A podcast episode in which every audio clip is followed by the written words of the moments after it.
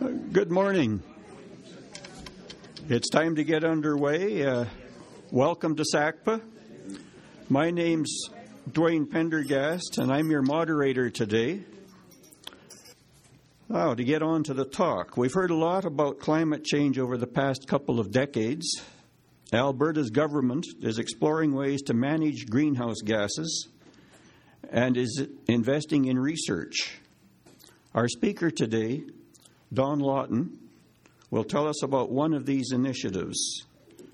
Don's a professor of geophysics at the University of Calgary, and he will speak to carbon capture and storage in Canada. He's brought some colleagues. Amanda Boyd, a PhD student, is studying public reaction to the carbon capture and storage concept. And Rob Lavoie is assisting Don in a research project. Hopefully, they'll be able to stay for a little while after our formal session to respond to additional questions. Uh, could you please stand up, Rob and Amanda, so we'll know who's. We want to know who's studying us. Let's show our appreciation to Don, Amanda, and Rob for coming down from Calgary to tell us about this important work. The podium is yours, Don. Well, thank you very much, Dwayne. Uh, it's a great pleasure to be down here this afternoon. We had been trying to uh, organize this talk uh, earlier this year, but uh, various things came up that I was unable to make it down. But I'm delighted to be able to come and share some uh, thoughts about uh, carbon capture and storage with you here this afternoon. it's an important topic for Alberta. As you know, there's a lot of discussion about climate change and CO2 emissions, and carbon capture and storage is, is one of the technologies that the government is looking at seriously for you know, mitigating emissions into the atmosphere. So, a little bit of the outline of what I'll go through today. If uh, yeah, here we go. That uh, we'll go through in the talk. Uh, a little bit of background of what is carbon capture and storage. I'm sure you all have heard about it. Uh, we'll just look at the concept in general. Uh, then, why do it? How much does it cost? Is it safe? This is an area that I'm working in particular. That's why it's in green. That's uh, my research area. is looking at uh, assuring uh, both regulators, the industry, and, and, and, the public that this can be a safe technology, but it needs uh, technology applied to it to ensure that it's as safe as possible. Uh, then what's happening in Alberta? Where uh, can it make a difference? Uh, what are the current barriers to implementation and some some frequently asked questions that have come up from the public, and that's why it's great to have Amanda here. These questions have been uh, put together by her interaction with uh, the public at other venues. So let's work our way through this list uh, over the next 25 minutes or so. So, CCS, what is it? Uh, in a simplified diagram, we take large point sources of carbon dioxide emissions, typically coal fired power stations, and in this sort of concept view, we take, instead of having the flue gas or exhaust simply released into the atmosphere, we capture that, transport it, and pump it underground to various geological horizons. So the technology is all there to do all of this. It's relatively expensive. Uh, and the most expensive part is actually capturing the CO2 out of the gases that come out of a coal fired power station. Because if you think of the makeup of air, it's, uh, it's mostly nitrogen, so that nitrogen passes through the combustion or burning process and is in the flue gas. So uh, the big cost is separating the CO2 out of that nitrogen rich uh, stream. Uh, we won't talk too much about that. Uh, it's well established technology. It's expensive, and a lot of the research is focusing on how to make that make that cheaper. So if we take look at CO2 in this this part and say, well, let's store it underground. That's what I'm going to be talking mostly about today. And if you look at the types of rocks that we can store carbon dioxide in, what we think safely, uh, fall into a number of uh, different categories. Uh, we can use coals. uh, that are shallow or too deep to be mined. And I know that you know, Lethbridge has a, a long history of coal mining, and uh, there's lots of coal seams uh, around the Lethbridge area and, and, north and east of Lethbridge. And a lot of these could be receptors of CO2, because actually CO2 likes to stick to coals. And uh, that's a, a, way of, to store it uh, in these coal zones. The potential for how much we can store is, is a question. It's, it's not the hugest amount, but it's, it's a significant amount. Uh, we can store CO2 in what used to be oil and gas reservoirs. You know, there's a lot of uh, oil and gas industry uh, in southern Alberta. A lot of those oil, feeds, oil fields, the oil has already been extracted, and all the little holes in the rocks that held the oil uh, now could potentially hold CO2. They were safely stored for oil. Oil be, had been there for millions of years, so there's no reason to expect why CO2 would not be safe in those uh, environments also. Uh, in many places, the CO2 itself is actually being used to enhance the recovery of oil out of oil and gas reservoirs. And the best known project in Canada is at Weyburn in southeastern Saskatchewan, where CO2 is being used to drive more oil out of the reservoirs. And at the same time, you, as you do that, you actually leave a lot of the CO2 behind. So it's, a, it's ideally what's called enhanced oil recovery, but it's also carbon storage. So that's uh, what's being looked at at the front end of CCS because it generates a revenue stream. It creates more oil. Uh, at the same time, we store CO2. At the same time, you say, well, we produce oil, therefore that'll make more CO2 when we when we burn it. So there's, there's debates about how effective that is in the long term for as a CO2 storage, but it's one that's economically feasible today. The greatest potential really lies in these what are called deep saline formations or deep saline aquifers. These are porous you know, rocks that have lots of holes in them, very deep in the geology of our basin here. This is in depths anywhere from one and a half to two and a half kilometers below the ground surface, which are filled currently with very salty water.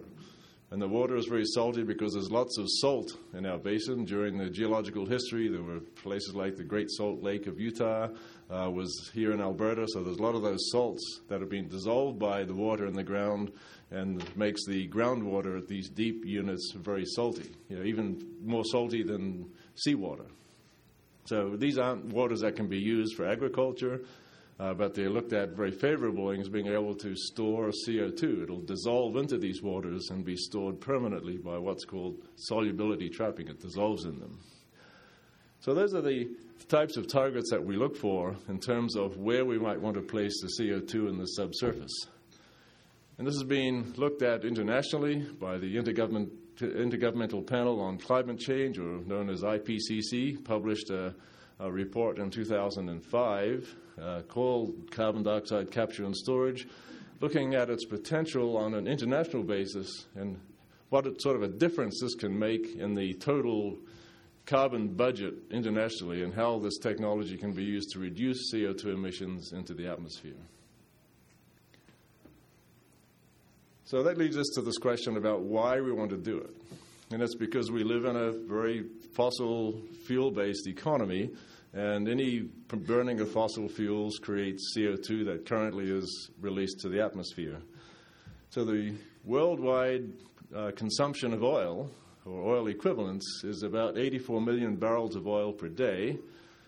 And that's uh, thinking of a, a, way to think about this in a way that makes more sense to us. Uh, this book written by Peter Tertzakian, who's a Calgarian, that means we're burning a thousand barrels of oil like a 44 gallon drum full of oil every uh, second uh, of our existence. So that creates uh, a tremendous amount of CO2. So we're actually producing around 35 million tons of carbon dioxide per day uh, in the whole world. Now, Canada has a small fraction of that, but it's a very visible fraction, particularly uh, with the development of the oil sands that we hear so much about. So, in terms of Canada's role in producing CO2. This is a, a chart that shows uh, the distribution of uh, CO2 emissions into the atmosphere across Canada. And we, we look at the numbers in 2004, these are the white columns, and then what's projected for 2020 using a business as usual model. And we see that Alberta has you know, a large tall stack here compared to nearly all of the other provinces. Uh, this is because the, the current uh, emissions uh, from mostly actually coal-fired power stations. Uh, you hear a lot about oil sands, but currently most of the CO2 that gets emitted here in Alberta comes from, from coal-fired power stations.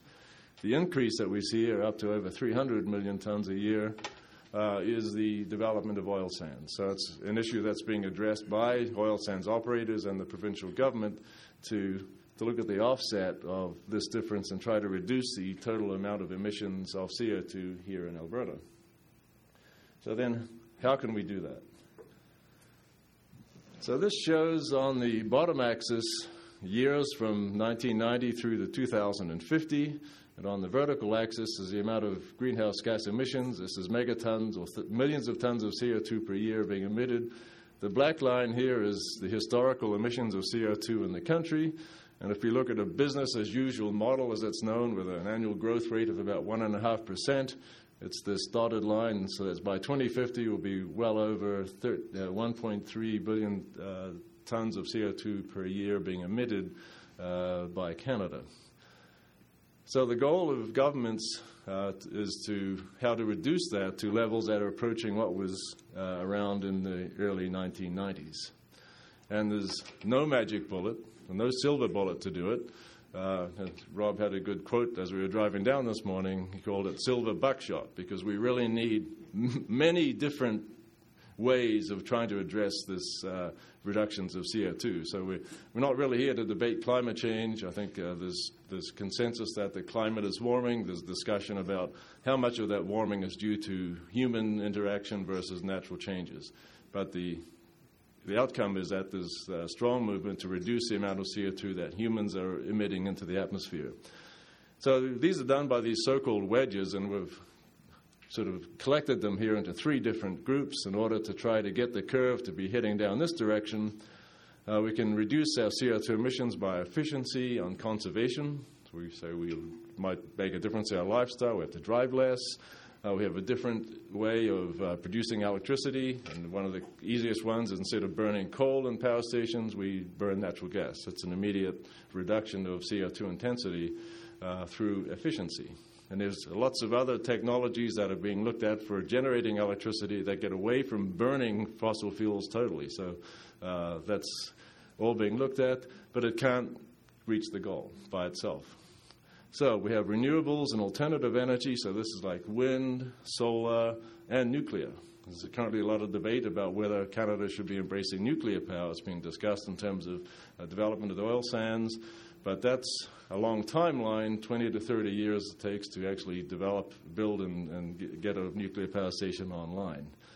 And then the third wedge is carbon storage and that's really driven by carbon capture and storage into underground geological formations. So this isn't a solution by itself, it's one of everything that we should be doing to try to reduce our emissions. The good thing about carbon capture and storage, and I'll refer to it as CCS, is that it's really the only one of these technologies that can be implemented quickly in order to obtain results over a five to ten year period versus a 20 to 25 year period. If we look at investments in alternative energy, wind and solar, that's a 20 to 25 year time frame. There's just not enough wind capacity to meet the demand of, of energy growth. Uh, between now and 2030, the total worldwide consumption of electricity is, uh, is predicted to be double what it is now and the dependence on fossil fuels, even with the huge in, uh, investments in alternative energy, is still going to be close to 75% of that energy budget. So we have to be dealing with fossil fuels for, for a long time to come. So, with CCS specifically, and now I'll talk mostly about this uh, technology from now on.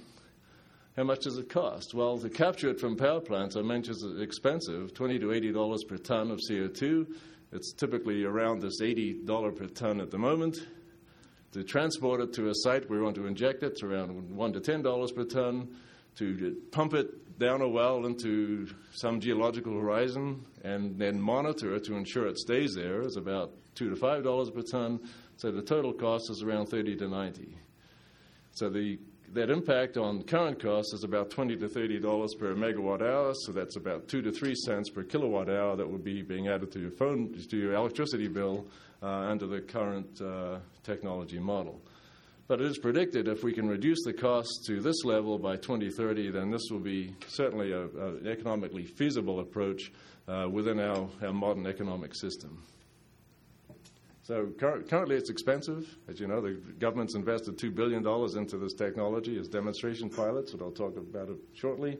Uh, but it's predicted to get cheaper as that technology improves. So the question I think that uh, often comes up in, in public debate about CCS is, is it safe? Is the CO2 going to stay there? Is it going to bubble up into my basement and suffocate uh, people in my house or whatever.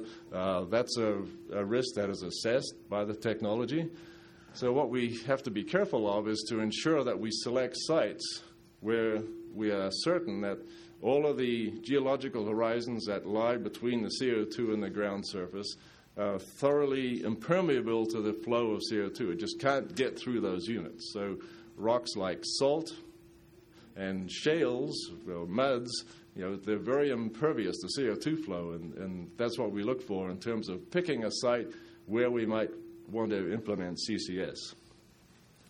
Uh, so these are just a cartoon of geological layers. We'll, we'll inject CO2 at different locations, and there might be leakage of some CO2 up either natural pathways. Uh, ideally, there wouldn't be, but you, know, you can't guarantee in advance that there wouldn't be seepage at a low rate or up an old well. We know the provinces, uh, province of Alberta has close to 300,000 oil wells drilled into, drilled into it uh, over a period of, of 60 years. So some of those wells will be leakage paths up through the uh, casing cement, or the, you know, the, when they were wells were drilled, uh, there could be a leakage path. So there's potential for some CO2 to leak up this, but it'll be a relatively slow rate. So we, we monitor these to detect where the leakage occurs and then can develop a mitigation strategy to ensure that it stops. So the idea of catastrophic leakage is something that would be highly unlikely, but we still should not discount it, and we can mitigate uh, for that uh, possibility.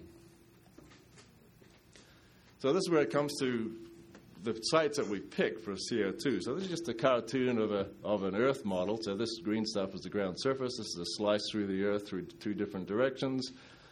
And we know that oil and gas reservoirs uh, are good for storing CO2 into because we know the geometry of these things. We know the shape of the oil reservoir, so we know that uh, it's held oil and gas for, for millions of years, therefore it should hold CO2. So that's what I'm saying. The geometry of the reservoir is known.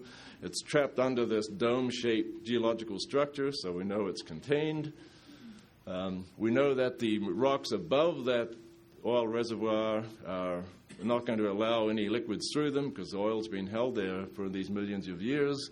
And we know a lot about those oil fields because we've been producing oil out of them for, for decades. We know their behavior, how the oil flows around through all the little holes in the rocks, so they're well understood.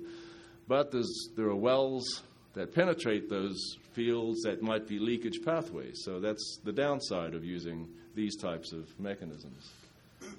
Now, compared to these deep saline formations, which certainly have the hugest potential for, for storage, uh, we don't know so much about them, so uh, we might suspect that these reservoirs are not confined. In other words, the CO2 will slowly move away from the well in some direction that we need to figure out in advance what that direction will be, and then be able to monitor where it goes to ensure that it's not going to intersect any pathway that might make its way back up to the surface.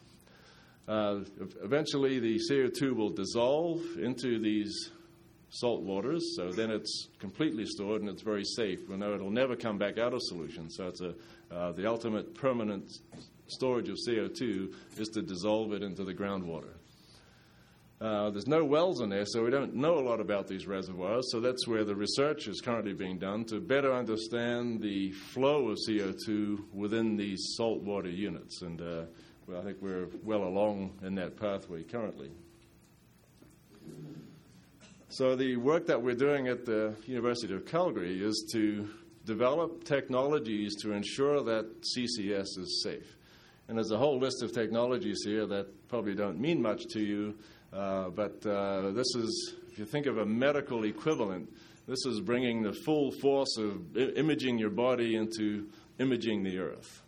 So uh, we're establishing a research project at the University of Calgary where we're going to be injecting very small amounts of CO2 at a depth of about 600 meters or 2,000 feet. And then we're going to be using a lot of very advanced technologies in order to see where that CO2 is going and how detectable it is in, the subs- in, in those ground layers.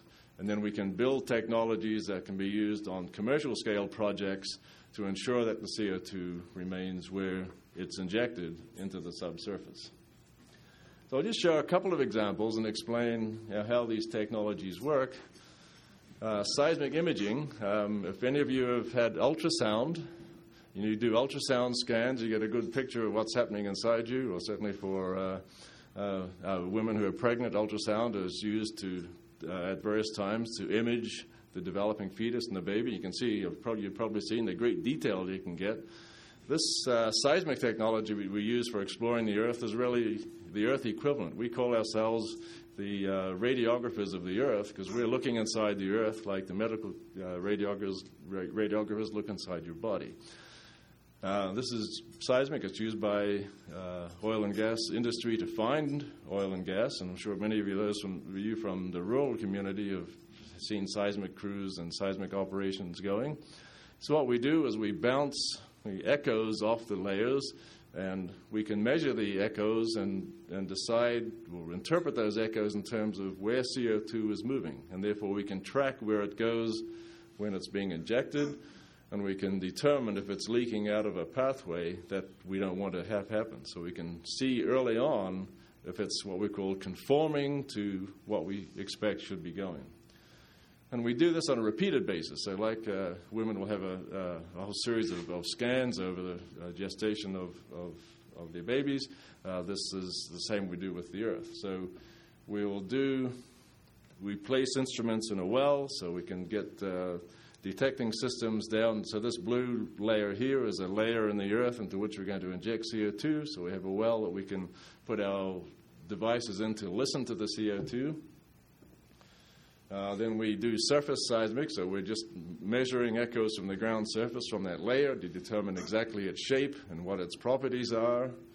Then we will inject CO2 down a well into this unit, and it'll spread out uh, into the into this blue layer, and then we will uh, repeat our survey, and we're able to say, well, since we uh, our survey last year, we can see that, see that the CO2 has moved from this spot to this spot. Oh, and yes, that's conforming to what we expected to from our knowledge of this uh, uh, reservoir based on modeling or some other prediction of how that CO2 should flow.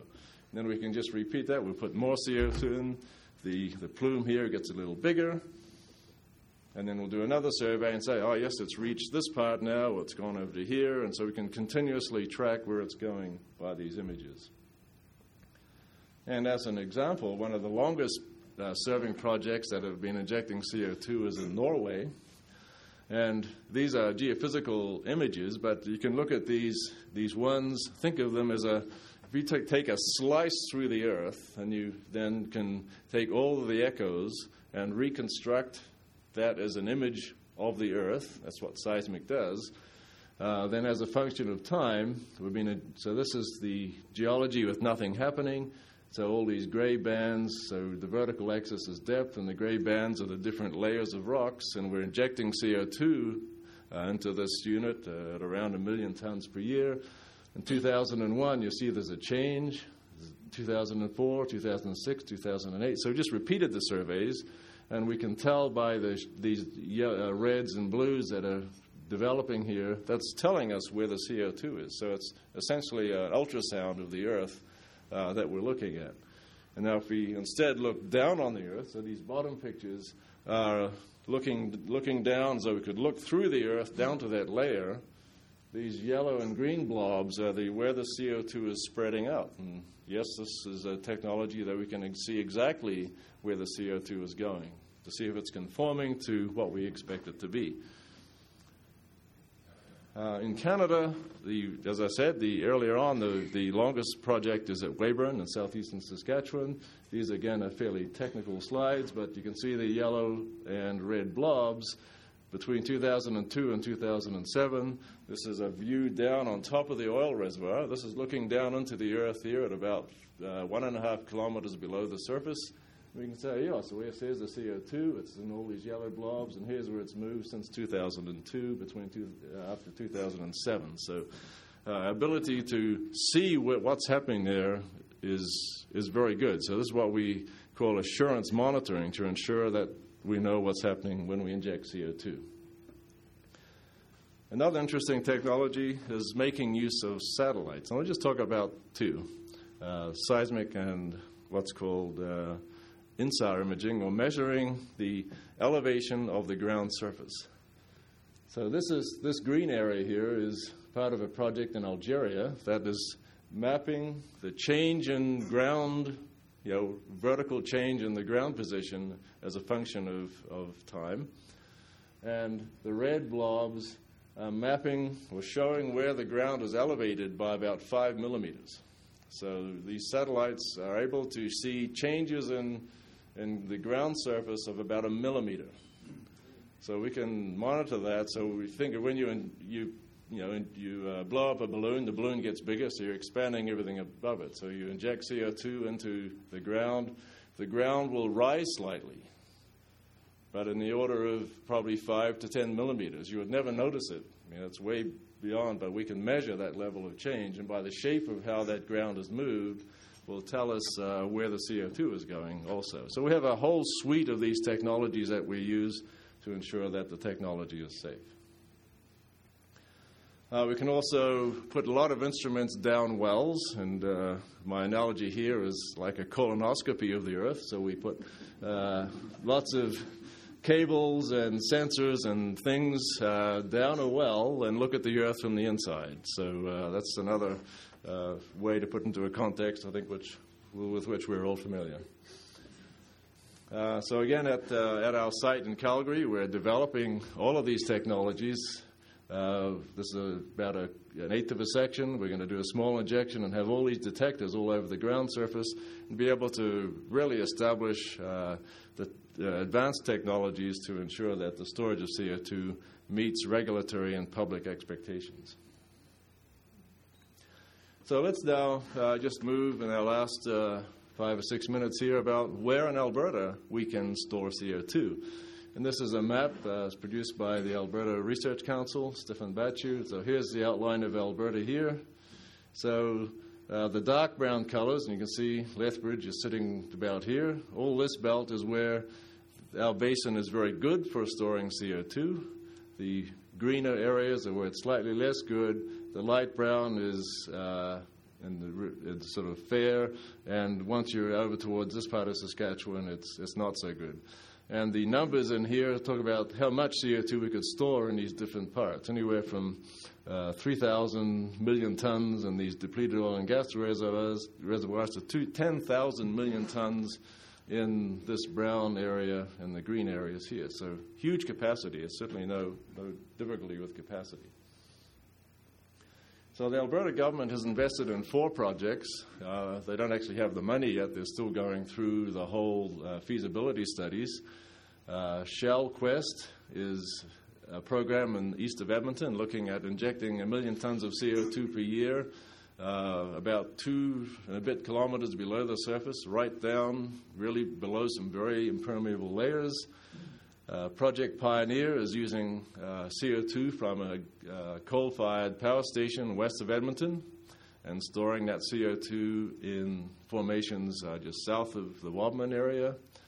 Enhance Energy is looking at uh, getting CO2 out of an upgrader and using it for enhanced oil recovery in some oil fields east of Red Deer.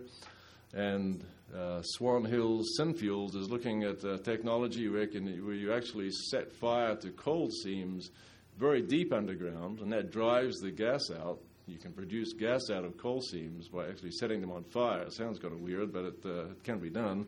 And then you use that gas to generate electricity and store the CO2. So each of these projects have expectations of, of a million tons per year by 2015.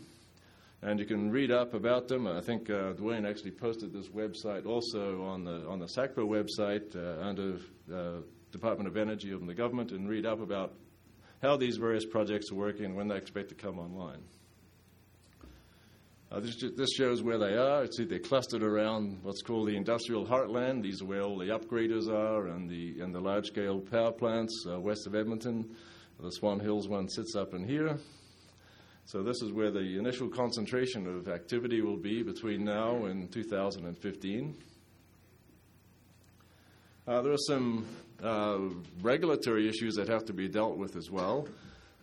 Uh, this is a cartoon of a, of a rock space, and so these black blobs, uh, think of them as sand grains, and the blue parts are the spaces between the grains. So in an oil field, the oil sits in little bubbles in the pore space, and when you produce an oil field, you get the oil to flow up a well to the surface, and or gas, and that's how where the oil and gas comes from. So uh, you have rights to that. So if you have freehold title to the land, then you actually own the minerals that lie in it. So if there's nothing in the pore spaces, if it's just water, the question is who owns that space? So the government is currently looking at what's called this pore space ownership so that uh, companies can, if you like, rent or get permission to use that pore space to inject CO2. So the current debate is whether or not so called freehold land also includes the spaces and not the minerals actually contained within them. So there's a number of uh, regulatory issues that are still being debated before these projects will uh, uh, get started here in Alberta. So to, to, conclude, and I think these are, good questions that uh, can leave you with to ponder over lunch, and this is courtesy of Amanda from the work that she's been doing uh, over the past couple of years uh, by interacting with public groups like this uh, around Alberta and elsewhere. Uh, so I can address some of them, and some of them we perhaps hold over to our discussion period. I think we've covered what is CCS, uh, what is the technology, and we've discussed how, what it looks like. Where is this being developed? Well, it's being developed internationally. It's not just a Canadian activity. It's being developed in all the Western Hemisphere and also actually in China and India people have talked about the developing countries as really not embracing modern technologies, but they're actually uh, leading in some areas. Where, how do you decide where to put the project? Well, you need secure containment. That's really the driver. Who owns and builds the projects? That's going to be a combination of industry and government. Uh, the idea is to minimize public money to be used for it. How long will it take? probably about five years to get a full scale CCS project going compared to 25 years for a nuclear. So that timeline of ramping up to make this as fast as possible is, is key. Uh, in, environmental safety concerns, yes, there are, but I think they can be mitigated. What we don't want to see is leakage into groundwater. That's been a big issue for coal bed methane development. And by burying the CO2 deep enough and having enough seals to ensure that it won't leak up into the groundwater is a key driver for the safety and environmental aspects. Who is responsible? Well, currently it'll be the companies. The long term, it might be government, holds liability. It's regulated by government. Uh, once it's underground, we uh, ultimately will have it dissolved in water and then it's permanently stored. Uh, why not focus resources on renewable energy and wind and solar? Well, yes, but we need to do everything. It's not enough by itself to make the changes that are needed. So, again, it's a silver buckshot. We need to be doing everything on renewables as well as what we want to do in CCS. Will it create jobs? Yes. Uh, if this technology gets to the level where it makes a difference, and the province wants 140 million tons stored by 2050 every year, that means at least three to four one megaton per scale projects coming on stream between now and 2050. Uh, frankly, I think that's unlikely to be feasible, but it'll be a target to head towards. Uh, the size of that industry will be the, about the size of the current natural gas industry, so yes, it will be a big employer. Uh, it will affect the economy because it'll be job creation. And what impact will it have on the environment? I just really covered that already in this issue up here that we do not want to see it into groundwater, uh, but there are various mitigation strategies that would be perhaps ripe for discussion uh, afterwards. So there's lots of information available on CCS. Uh, the Government of Canada has a site called CS, CCS 101, and you better get the website here. Uh, we have some brochures as well that have come from various organizations uh, about CCS, and there's a a stack of these ones published by a group known as ICON in Calgary. And uh, we'll leave a box that you can either get one during lunch or, or grab a copy on your way out, which gives a lot of information about CCS. And another one published by a European organization that also has in a little more uh, direct, simple terms about the technology. So uh, I'll, I'll leave you with those thoughts and look forward to a discussion after lunch. Thank you.